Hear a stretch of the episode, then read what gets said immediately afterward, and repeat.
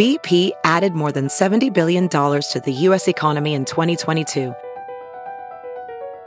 Investments like acquiring America's largest biogas producer, Archaea Energy, and starting up new infrastructure in the Gulf of Mexico. It's and, not or. See what doing both means for energy nationwide at bp.com slash investing in America.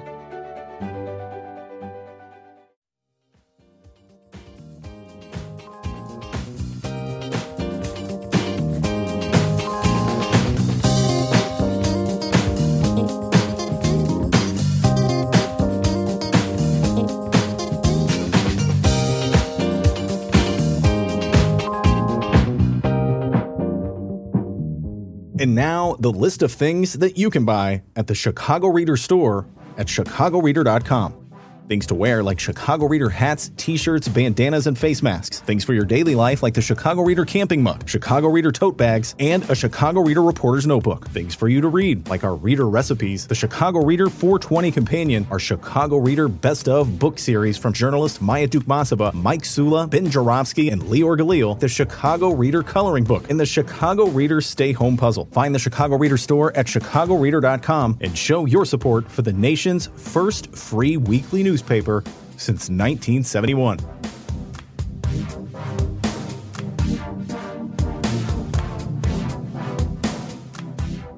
Bonus time on the Ben Joravsky Show as I speak. It's Friday, March 17, 2023. Saint, happy St. Patrick's Day to one and all. Uh, I, as I always do, uh, will read a headline from a recent uh, newspaper uh, to sort of like give you a sense of what's going on in the world uh, at the as we do this uh, have this conversation because you could be listening to this anytime. You could be listening to this three years from now. Uh, the actual headline that I'm reading is not from March 17th. It's from March 10th.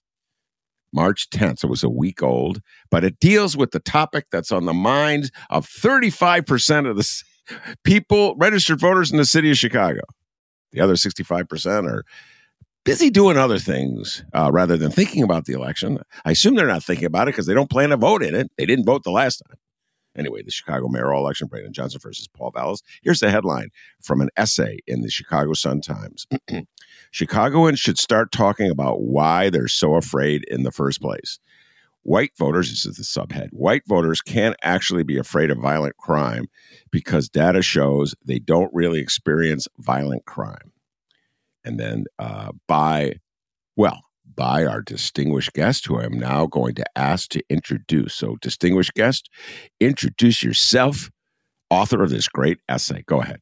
How you doing, Ben? Uh, uh, I'm Alden Loury. I am uh, an editor, um, a data projects editor, uh, formerly the editor of the Race, Class, and Communities desk at WBEZ, and uh, I write a monthly column in the Sun Times.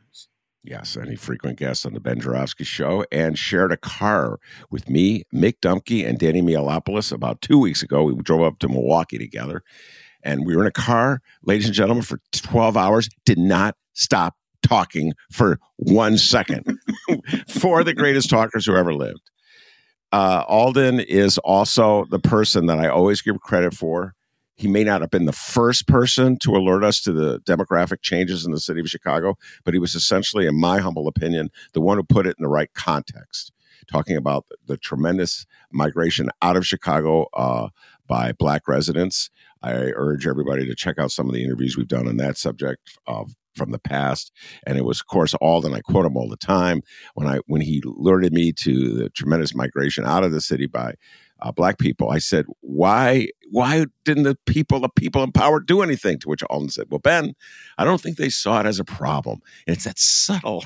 Very nuanced, little dry style of Alden Loury that uh, had me laughing, uh, and uh, was so true. Was so true. Uh, all right, Alden. This last essay that you wrote, I know, um, generated a lot of feedback, uh, criticism, and praise. Uh, nothing but praise from me. I thought it was just outstanding work.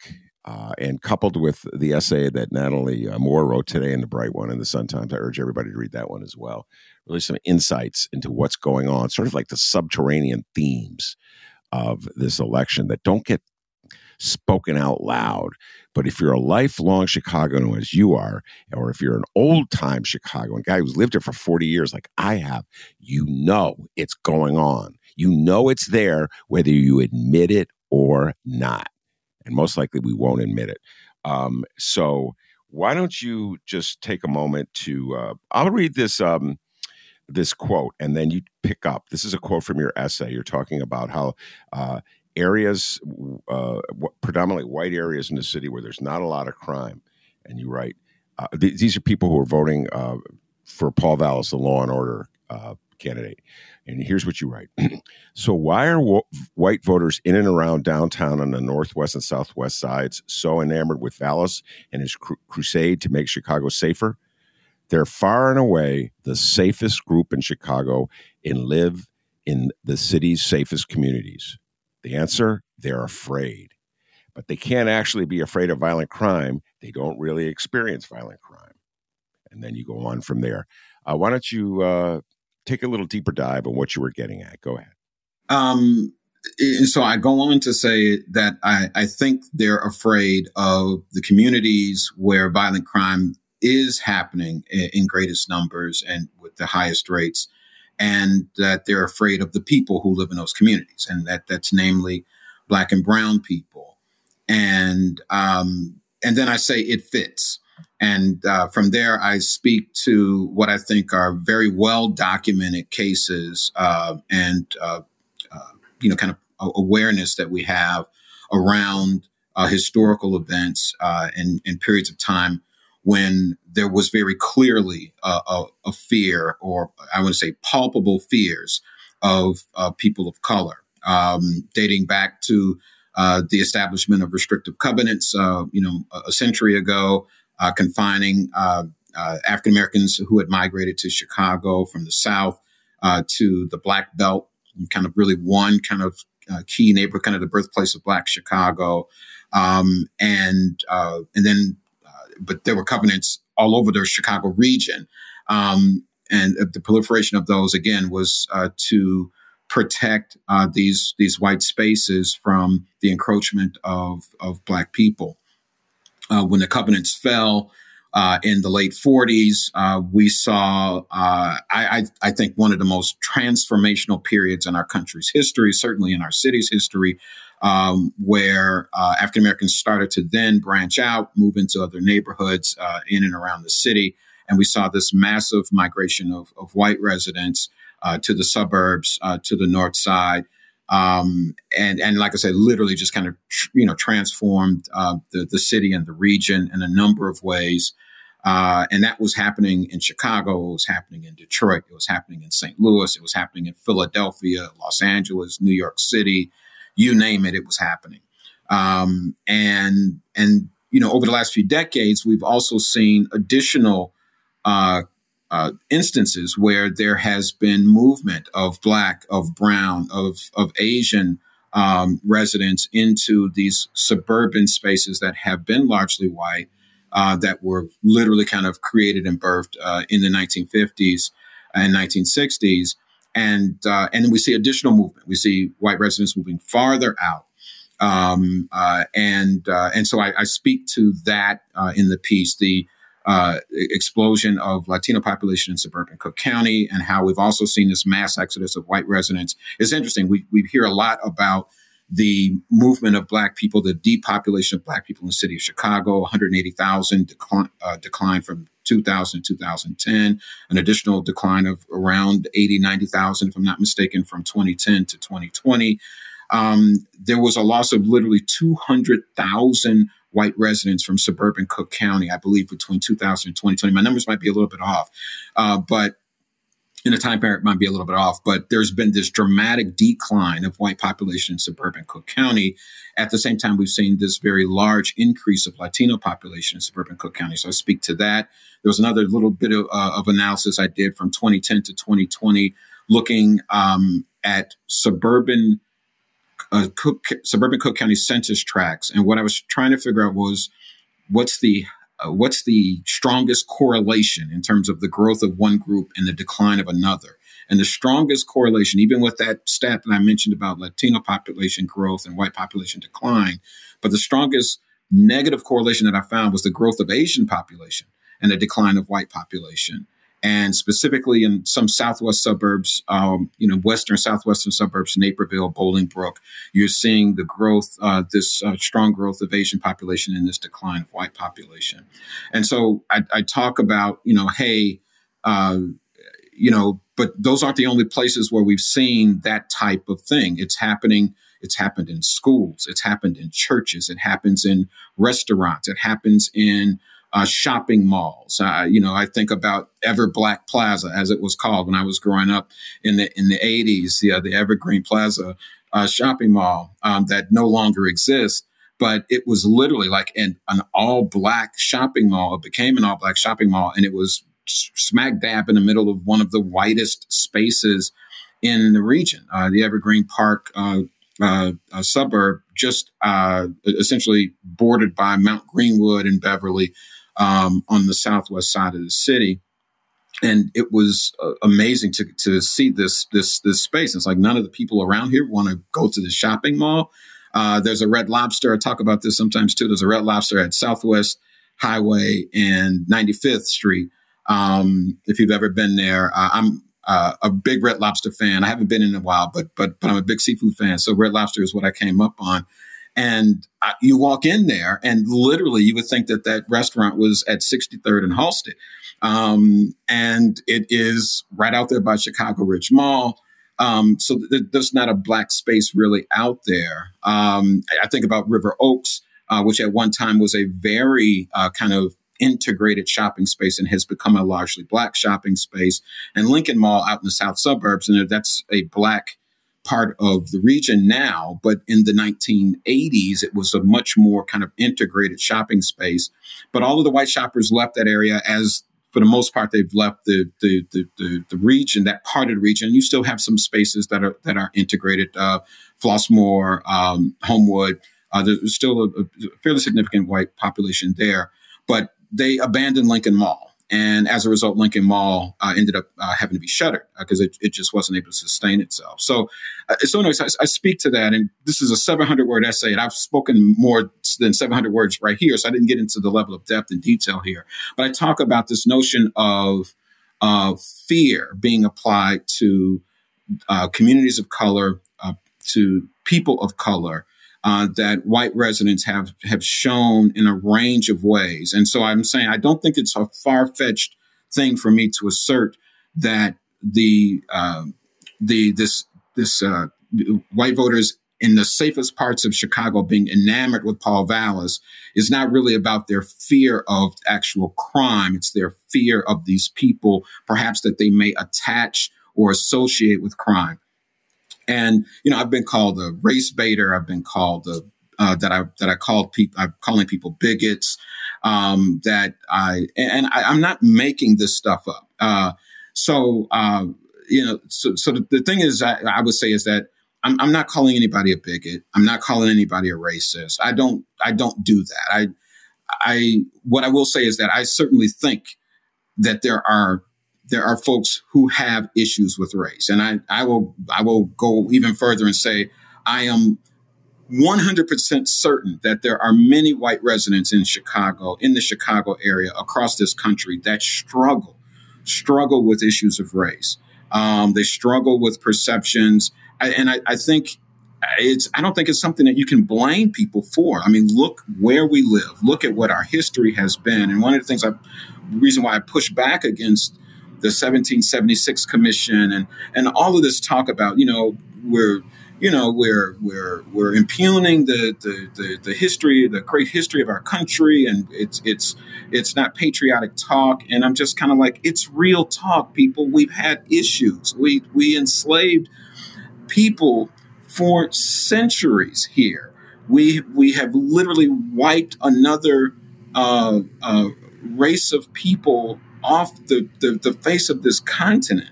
I mean, that we, we, we've committed genocide on a, on a dramatic scale.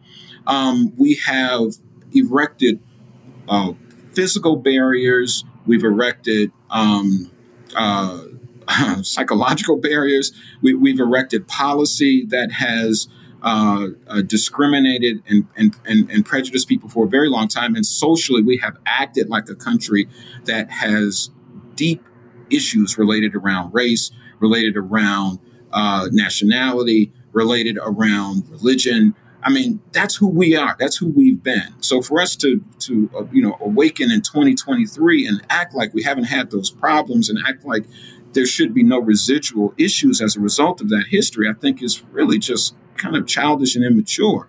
Um, and so I think it is very real that and and sensible that there are people who have fears because they've grown up in this country.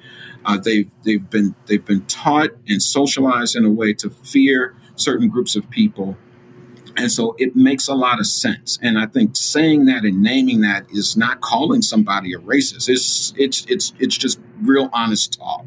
Now what I think is a real tragedy is for us to have that history, for us to have that awareness, and then act like everything's fine, and then point the finger at somebody else that says, you know, hey, look, this is who we are. We really need to deal with this. I mean, I end the, the, the, essay by saying, why don't we start talking about why we're so afraid in the first place? That is not an accusation. It is an acknowledgement. We've got a problem. Let's talk about it. Let's be open about it. Let's deal with it.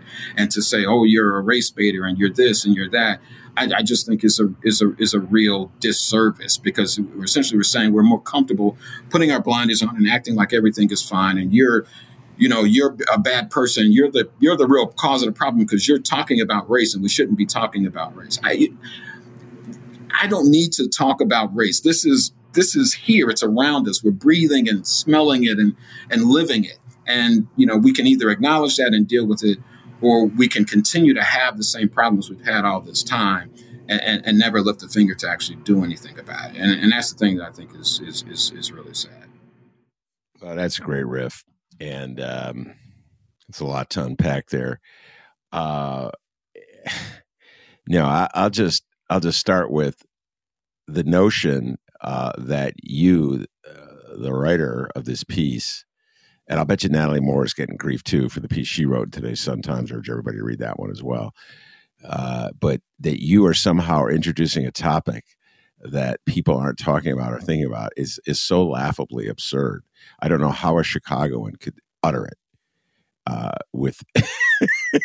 I mean, because uh, all I got, that I have a few years on you, okay, as I like to point out all the time. So I'm wiser than you, Alden. Uh, but I have heard white people talking about race my whole well, not my whole life. Since I moved to Evanston, Rhode Island, I didn't never, I didn't really hear it. But anyway, point is, different tones, different like language. So, like in Evanston, which is uh, integrated, uh, sort of like on the outside, but not on the inside, if you follow what I'm saying. They have a track system at the high school, and every white person understood that that track system sort of protected their kids. If they got rid of that track system at Evanston High School, Alden, there would be white flight. I'm just telling you, that is a fact okay? Or let's definitely affect how white people talk. I remember when i was a young parent in the city of chicago and my kids were in the grammar school and white parents we would talk. They were like there are too many black kids in this class. There's like a tipping point. and ben you gotta move they would tell me you gotta go move to evanston. I go i don't want to move to evanston. So i know it and these are all like good vote for Obama white people. You get what I'm saying? Um, as opposed to the uh, voting for Sarah Palin white people uh, from the 2008 election. So, yeah, I just find it so absurd that Chicagoans get so mad. Like when you raise the notion that race uh, is a factor.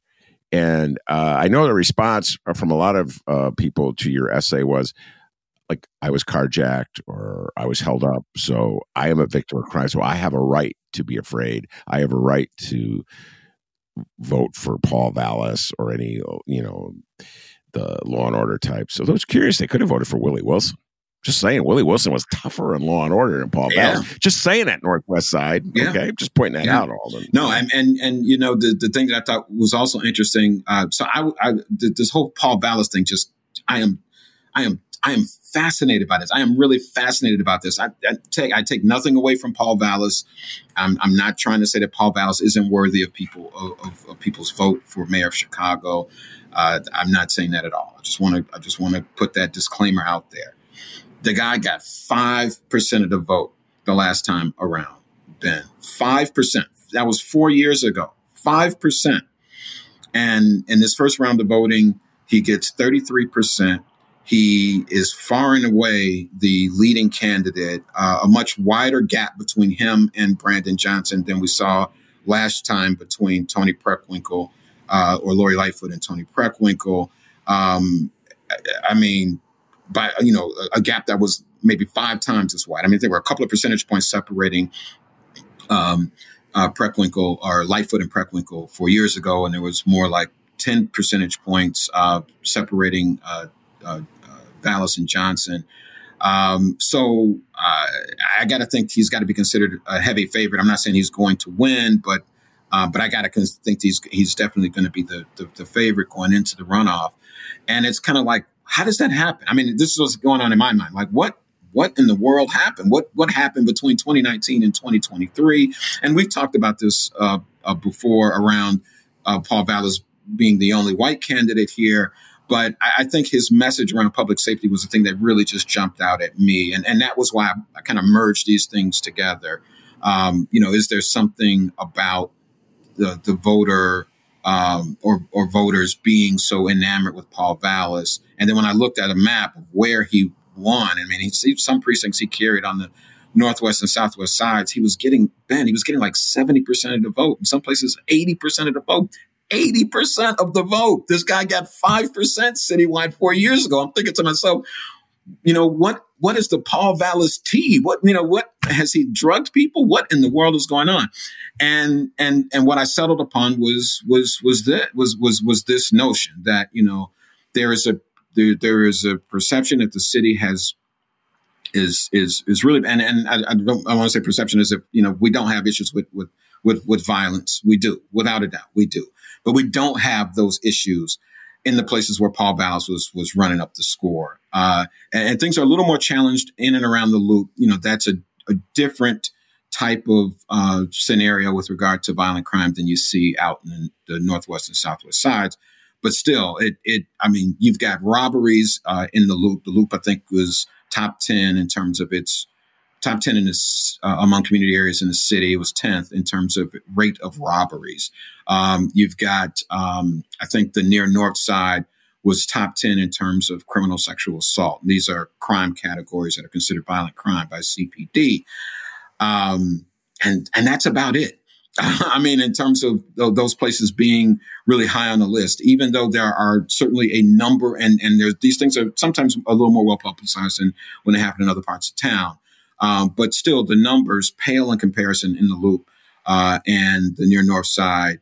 Um, but Lincoln Park, Lakeview, while there certainly is crime that happens there, it, the numbers are just pale in comparison to what you see uh, on a on a on a rate basis in places like Austin and Englewood and North Lawndale, uh, West Englewood, South Shore. I mean, it's it's it's like night and day. It really is. And and so a couple of numbers that I threw in there um, uh, I mentioned four communities that haven't had a homicide since 2019 on the northwest and southwest sides. Mount Greenwood, I believe, was one of them. There were a couple of others. Um, I mentioned Edison Park hasn't had a non-fatal shooting in, in, in, in since 2019.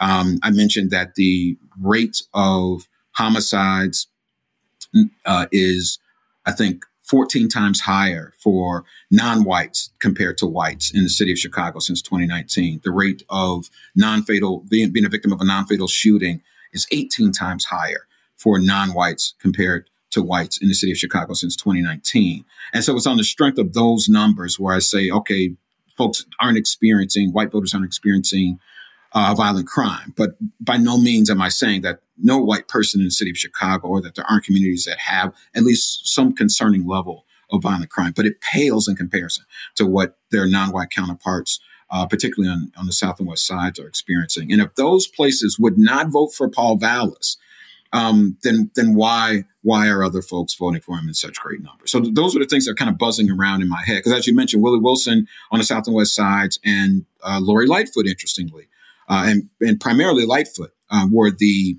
kind of number one vote getters um, in South and West Side communities, uh, where the the numbers of violent crime, particularly homicides and non-fatal shooting, are are you know astronomically higher than they are in some of those communities that I mentioned. Well, I I um there's so much at play uh, with voter behavior, in my humble opinion, is the last election. And again, I'll point out that only 35% roughly of the city's registered voters voted. So uh, the big a, a topic for another conversation why and we've had this conversation before but i think it's time we update it but not now another time why do 65% not vote that's astounding. Be a totally different landscape, political landscape, if we had anything remotely resembling the turnout that, let's say, uh, the 19th ward in the southwest side gets. If we had that citywide, if we had that in the sixth ward, the eighth ward. Uh, the, I'm talking about these are those are two uh, predominantly black wards on the south side. So that's another conversation for another time. Uh, the reason I mention Willie Wilson in particular is that Willie Wilson, a black man, folks who are new to Chicago politics, um, was, in my opinion, to the right of Paul Vallas on the issue of cracking down on crime. And he said it in a way that Paul Vallas didn't even go. Okay. So if your number one concern was law and order, if your number one concern was dealing with crime in a way that you send a message to criminals that no more coddling, okay, if, which seems to be the central message of um, the law and order crowd. Uh, so coddling criminals is why we have crime in Chicago. Uh, then Willie Wilson would have been your candidate. Willie Wilson got clobbered on the northwest and southwest side in these predominantly white wards. So something else is going on, my friends. It's not just crime. And my theory, which this is me, not Alden, so send me the hate letters, not Alden, um, is something I've known since I moved to this town in 81. We are a very tribalistic town, particularly when it comes to black and white. And um, I noticed this for the first time. I mean, really blew my mind in 82 when Harold announced he was running. I couldn't believe it all. No, in 83, really, when Harold won the primary and then the eruption of white people for Epton to- totally stunned me. I admit I was naive, Alden. And uh, you were a senior in high school, I want to say, or somewhere in high school. Anyway, the point I is, in, I was in eighth, I, eighth grade. I know, you know, see what I said, ladies and gentlemen? See what I said? But I was only in eighth grade. I was barely aware what was going on. Uh, you're old, Ben. Um, oh my lord. Anyway, my point is, is like again, you, you began by talking about people like sort of in denial about what's going on. I do believe there was a surge of it's yeah, we can take it back. And I remember this most pronounced in 1989 when Richard M. Daley ran uh, after to fill out Harold's turn, and it was just like really strong and very so many similarities politically speaking. Daley lined up black aldermen to to support him, to give um, you know sort of send out the message that is an integrated team. It's not anti-black. Uh, you know, comfort comfort white voters, sh- shield them from the notion that there's anything racial about voting for Daley, shielding them again. This is what Jesse White does, and Walter Burnett does, and Rod Sawyer does. It comforts white voters. So well, I'm not a racist. I'm voting for Paul Vallas just like Jesse White. And it, like you said, when you have when you have that kind of message going out, you, it's easier to avoid the harder conversations that you're getting at uh, in your essay and which you've been slammed for even raising. So I believe there's that element of tribalism in this as well as fear of crime. Your thoughts?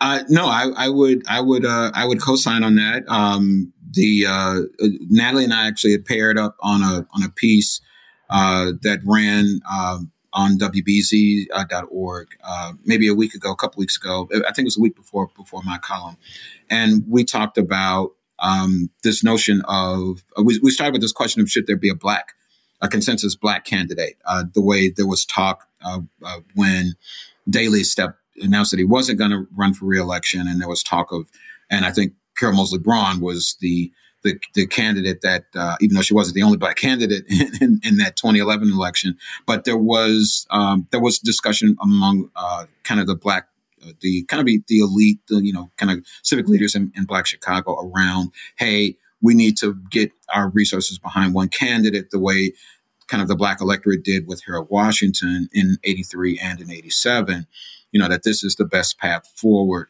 And so we were pondering whether that was something that was needed and necessary. And um, one thing we we kind of kind of the conclusion we came to is that you know we've moved beyond that. You know, kind of the black political scene has kind of moved beyond that conversation. But we posed the question: should should should, should there be?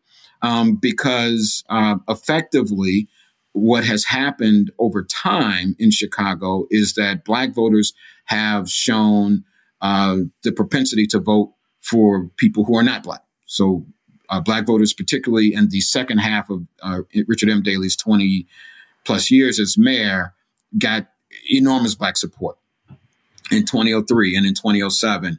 Uh, we talked about how he literally defeated a Mount Rushmore of black political figures. I mean, I, I, to me, it's actually staggering when you think about it. Short of Harold Washington, who Richard M. Daley actually lost to when he and Jane Byrne uh, ran against him in 83, he's beaten just about everybody of note uh, in, in in black political circles in Chicago. Uh, Bobby Rush and Roland Burris, um, uh, both Tim Evans and Eugene Sawyer. Um, uh, he beat uh, the the brother that was on the Illinois Appellate Court, um, uh, Eugene Pincham. Um, he beat another another guy, uh, Gardner, I think was the name, um, who Joseph Joseph Gardner. Gardner, who had had a little bit of a buzz around him in the early '90s.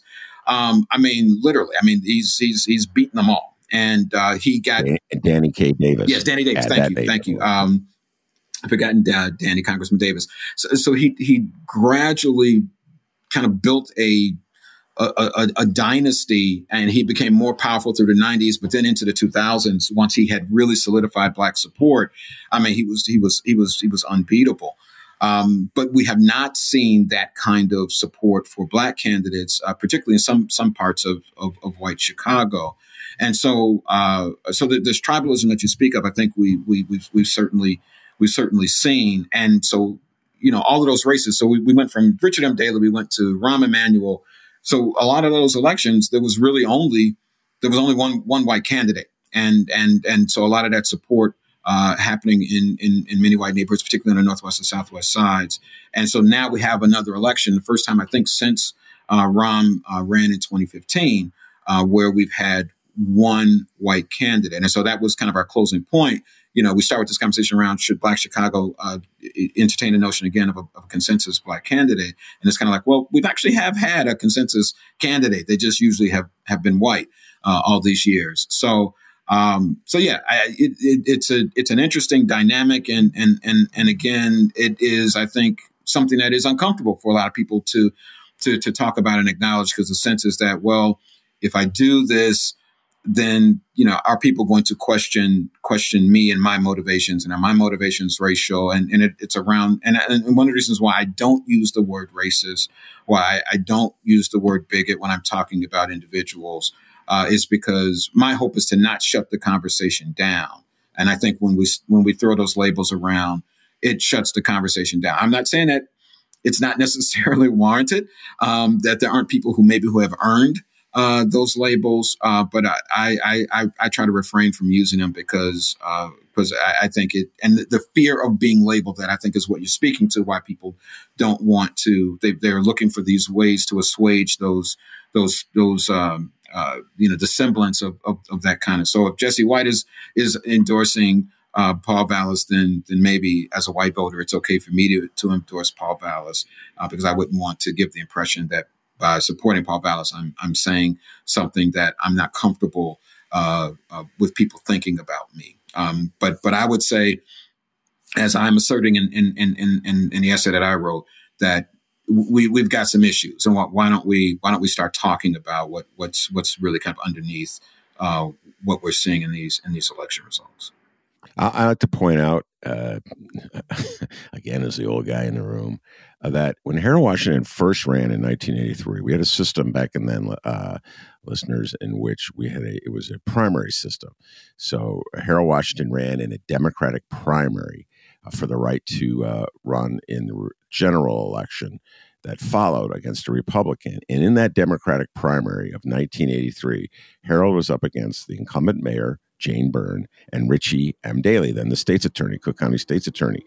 And while you were uh, talking about uh, the black candidates who ran and lost against Daley, I was just in my mind counting down.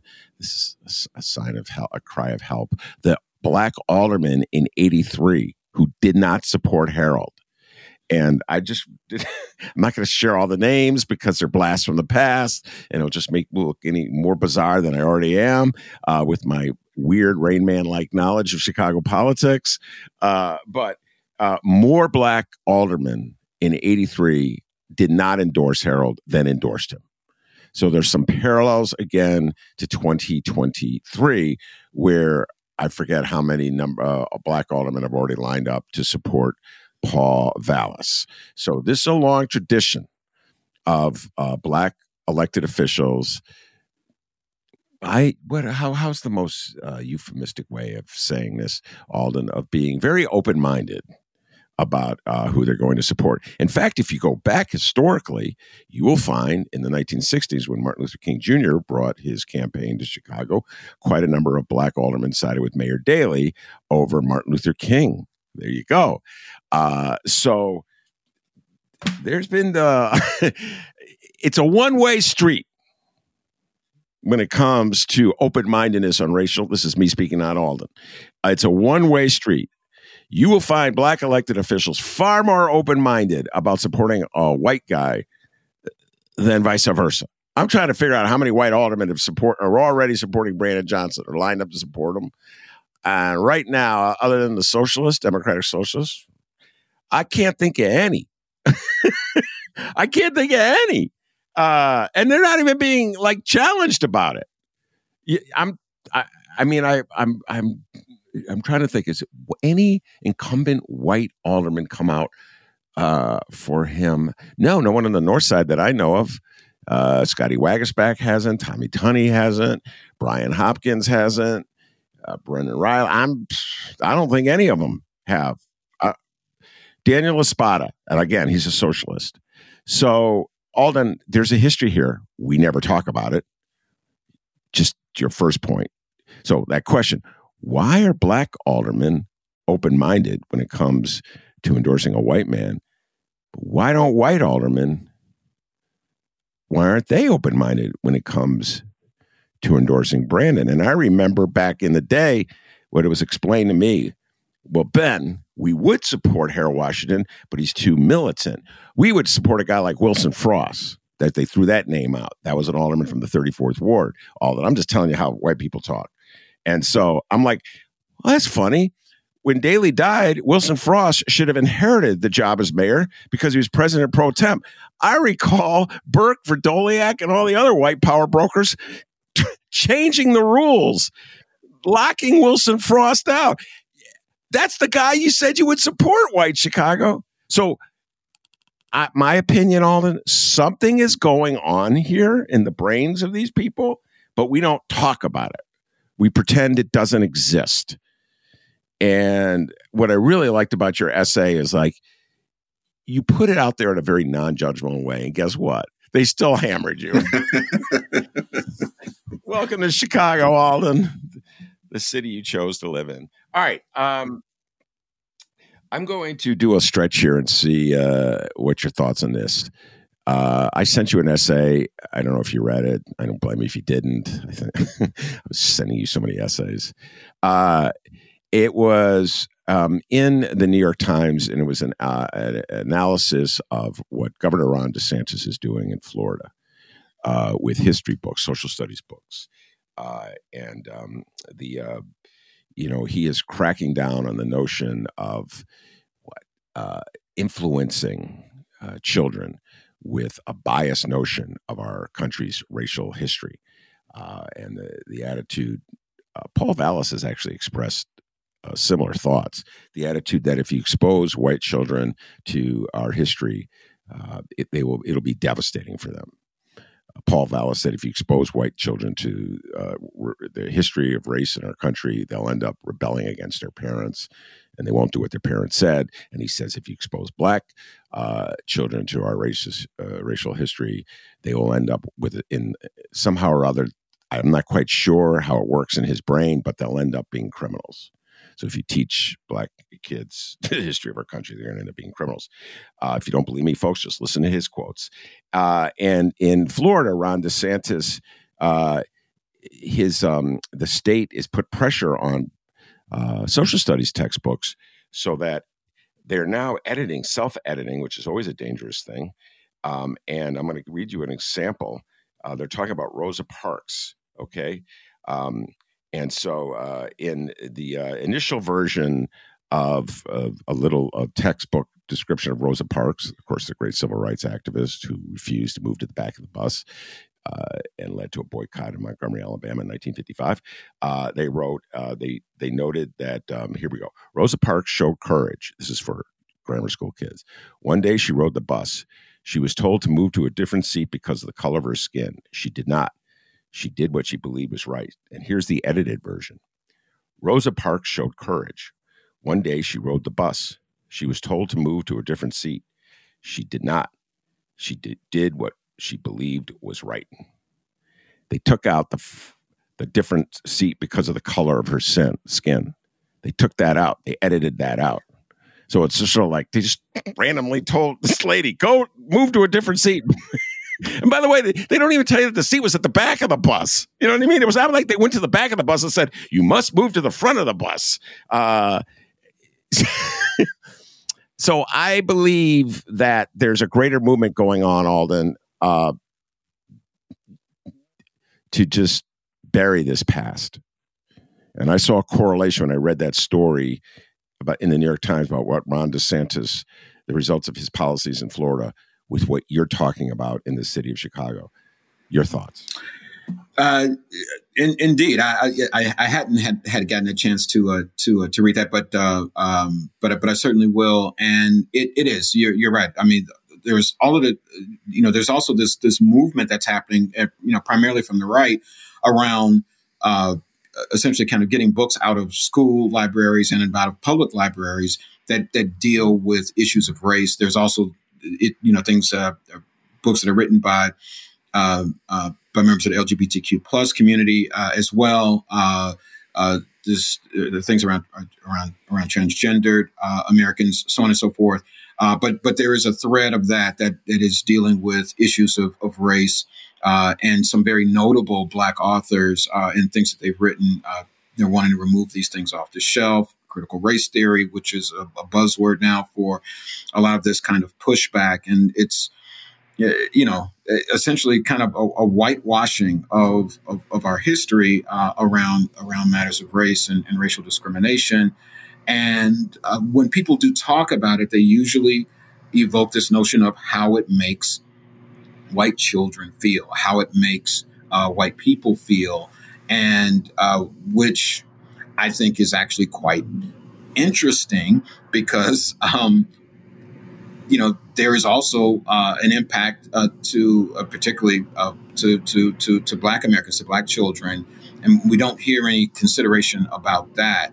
Uh, but the bottom line is that it's it it it it, it is it is a very accurate reflection of, of who we've been, and it, I think it's important for us to to remember that. Um, uh, and to the degree that it makes people feel a certain way, I think it should also be a part of what we talk about. Um, uh, and, and, it's almost like we're trying to uh, assuage uh, white white guilt, perhaps, or um, we're trying to kind of present this very pristine image of uh, of our nation and its history. Um, and so anything that is questionable or or abhorrent, you know, we we we need to we need to completely you know remove that. Um, and I think it's actually very dangerous as well. Uh, I, have read a little bit in, in terms of uh, demagoguery, if you will, um, you know, populist movements of the past, and that that this is an element of of that kind of stuff. Uh, that we not only do we denounce or, or diminish some aspects of our history, but then we elevate other aspects of our history um, uh, to whip people into this frenzy. Um, and so um, we are the people who are being victimized. We are the people who are who are being attacked, and um, and so we need to push back in order to. Uh, you know, for the sake of, uh, of, of our, you know, kind of collective uh, uh, vision of ourselves, um, and also to protect ourselves. And and and once you do that, you can get people uh, backing certain kind of political ideologies and movements. You can get them backing certain types of uh, very extreme actions uh, in order to protect and preserve.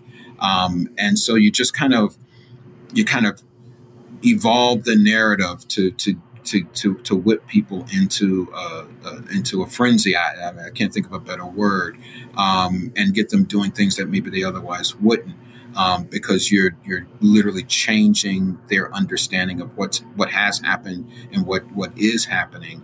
And so uh, I, I, wouldn't go so far as to say that that's what's happening here, um, but what I will say is that maybe in 20 years.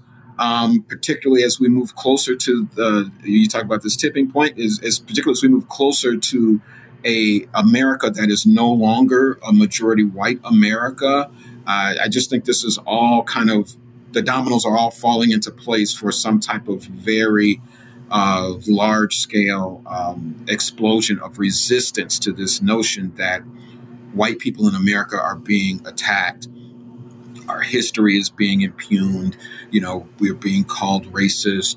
We're this, we're that. You know, we will not be replaced. You know, all of that kind of stuff. And then you've also got the numbers that uh, that are also perhaps and and you know i think an element of what i'm mentioning in my essay is this notion of when people of color are present when they're encroaching on white spaces that that is felt as um, that that that feels threatening in some way and so i i just think all of that stuff is really swirling around us and and it is time that we stop acting like this stuff doesn't exist and we're not made to feel uncomfortable in some way, that we don't feel uncomfortable in some way. That we this is a time when we really need to talk about this and get it out in the open because once 2050 hits or whenever that magic time is um, when the, the, the the white majority is lost, um, I fear that we will be beyond a point when we can really kind of have very rational conversations about this because the fear will be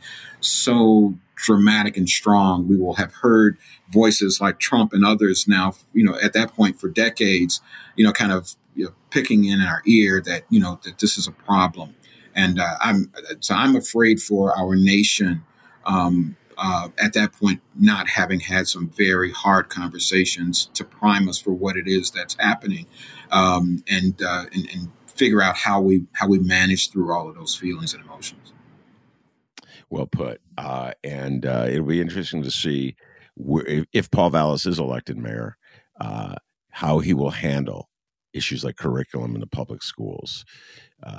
You know, which, which direction he'll take it. I have no way of predicting. You know, I uh, the last three years he has drifted uh, right and uh, has been playing footsie uh, with the with the far right on the MAGA crowd on this issue, going out to Awake, Illinois, and uh, the interview he gave, as I said, talking about critical race theory. Uh, but in the last couple weeks, he's been drifting toward the center a little bit in trying to shed uh, his reputation that he picked up over the last three years of being a MAGA man. So we we shall see uh, if he is uh, elected mayor. Alden Loury, outstanding work always. Uh, uh, I urge everybody to check them out. It's like once a month, right? Your essays run in the Sun Times, your columns run in the Sun Yeah, second. To have that Yeah, second second Sunday usually. That, that yeah. So it and it shows up. Um, you know, I think it's published online on on Saturday, but, uh, but yeah. Well, this one I wasn't even in town. Uh, so usually I read the bright one. That I see your stories in the Sun Times. They're in the pay, the newspaper. I take a picture and send you to because everybody knows it looks better when it's in the paper. I'm just saying. Uh, it's not just a boomer talking, ladies and gentlemen. You all know it looks better when it's on the paper. Uh, but someone who I can't remember, but it was like it made new. Like people sent it to me. Uh, oh, I know, young Danny, Danny Mihalopoulos, shout out, sent it to me, uh, and I was out of town visiting my kids, and so I read it on I read it on a cell phone. uh, how millennialistic of me. Uh, anyway, uh, great work as always. Thank you so much for coming on the show. Hey Ben, thanks for for for inviting me, and uh, uh, it, it's it's always great to uh, you know to engage, uh, and uh, always a great a great conversation. Really appreciate you you uh, bringing me back again. Yeah, we'll probably have this conversation in a month, ladies and gentlemen. We'll probably have whatever he writes next month. I'll bring him back. I'll probably be an analysis of how the April. If I know you, we both share the same Chicago reporter roots. Uh, if I know you, there will be a, a demographic breakdown of voting patterns uh, in the April fourth uh, municipal election, uh, and uh, it will be very interesting to take the deep dive in that. Uh, so I look forward to that conversation. All right, that's uh, he is Alden Loury. I am Ben Joravsky. Take care, everybody.